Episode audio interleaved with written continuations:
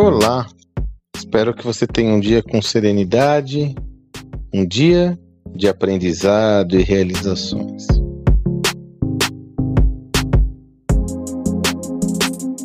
Veja, é interessante como o mundo empresarial, ele muitas vezes é alvo de modismos que levam a uma superficialidade incrível na adoção de determinadas estratégias. Essa superficialidade também ela se traduz no velho e bom efeito manada e toca todo mundo fazer a mesma coisa sem uma reflexão mais aprofundada. Um bom exemplo disso é o que está acontecendo recentemente com a pasteurização dos atendimentos automatizados, sobretudo aqueles que utilizam um chatbot, o robô, para fazer o atendimento. É muito interessante como nas estratégias de marketing as companhias dão nomes bonitos para esse robô, para torná-los mais humanizados, para que eles sejam estejam mais próximos da realidade do cliente. Quando na realidade é uma velha é, é, solução numa roupagem nova. É o FAQ com um belo script de vendas utilizado por um robô que não te atende em nada. E agora, né, não tão recentemente, chamam esses robôs, né, com nomes bonitos, acrônimos e, e, e como eu disse, né, nomes é, é, é humanos, né, para humanizar essa estrutura.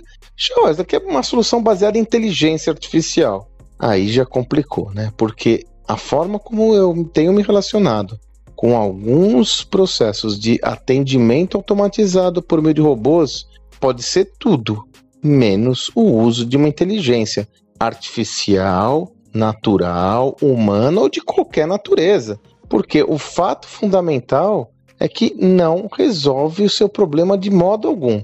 Eu tenho que admitir que por trás dessa lógica moderninha, muitas vezes se esconde a pura e clara estratégia de mitigação de investimentos. Então eu automatizo o meu processo de atendimento com vistas a economizar uma boa grana nessa estrutura e trabalha uma roupagem é, nova para dar uma dimensão de mais proximidade com o cliente. Veja, isso funciona enquanto estivermos em mercados monopolizados ou oligopolizados, onde o cliente tem poucas alternativas.